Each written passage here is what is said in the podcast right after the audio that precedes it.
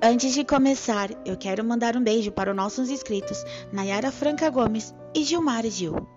Olá, fofos e fofas amantes do terror. Eu quero avisá-los que isso é apenas uma creepypasta. Meu intuito é entreter vocês e deixá-los com um pouquinho de medo. Mas se por algum motivo vocês ficarem muito assustados, eu recomendo que não assista a esse vídeo. Caso ao contrário, fiquem à vontade para se apavorar com essa história incrível. Hoje é o grande dia. Acabaram de informar que o meu grupo favorito acabou de chegar no Brasil. Nunca imaginei que o sonho teria tanta força desse jeito.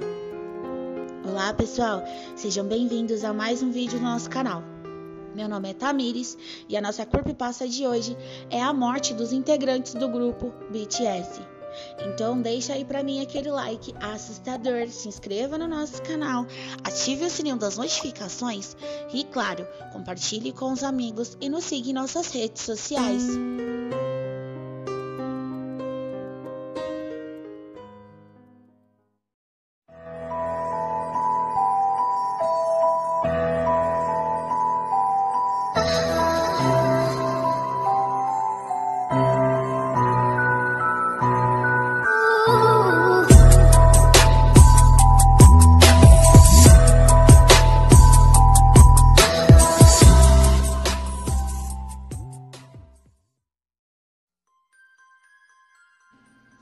Oi, eu me chamo Sara e sou uma grande fã do grupo BTS. Semana que vem vai ter o show mais esperado da minha vida. Minha melhor amiga está contando os dias e eu as horas e os segundos. Ansiosa, eu corri e liguei a televisão para ver se iam mostrar a chegada deles no Brasil, já que não seria uma má ideia ver eles antes do show. Vendo que apenas falavam do grande show, eu resolvi desligar a televisão e ir para a cama. Assim que me deitei, peguei no sono e logo comecei a sonhar. Sonhei que estava junto com os meninos do grupo e que estávamos conversando quando Suga disse que ia ao banheiro. Continuávamos conversando e acabei percebendo que Suga estava demorando demais. Olhamos um para o outro tentando lembrar em que momento vimos ele voltar e sair novamente. Mas ninguém se lembrava. Levantamos e fomos atrás dele. Resolvemos nos separar para procurar melhor por ele. Assim que eu estava em um corredor cheio de luzes, escuto alguém gritando desesperadamente e corro na direção dos gritos. E ao chegar lá, me deparo com todos parados e olhando. Era mim que estava ajoelhado em frente a uma porta chorando e gritando desesperadamente. Eu vou até ele e assim que me viro para ver o que há lá dentro, entro em desespero. Sug estava sem vida, deitado na cama. Acordei assustada e desesperada. Respirei fundo, me acalmei e consegui voltar a dormir depois. No dia seguinte, acordo e minha mãe estava assistindo o jornal como era de costume. E lá estava a pior notícia do dia. Suga tinha falecido e o show havia sido cancelado. No desespero, eu sentei no sofá, comecei a chorar, pois o meu favorito não estava mais com a gente. Eu esperei a notícia o dia todinho, mas ninguém informava do que ele tinha falecido. E dizia que o grupo ia ficar aqui para ser investigado.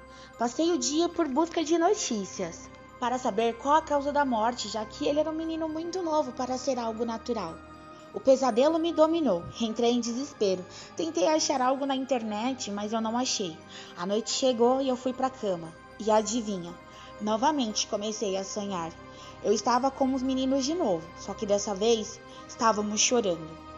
Jimin estava isolado sem falar com a gente. Claro, estávamos com medo do que poderia acontecer com nós daqui para frente, já que não sabíamos o que ou quem fez isso com Suga.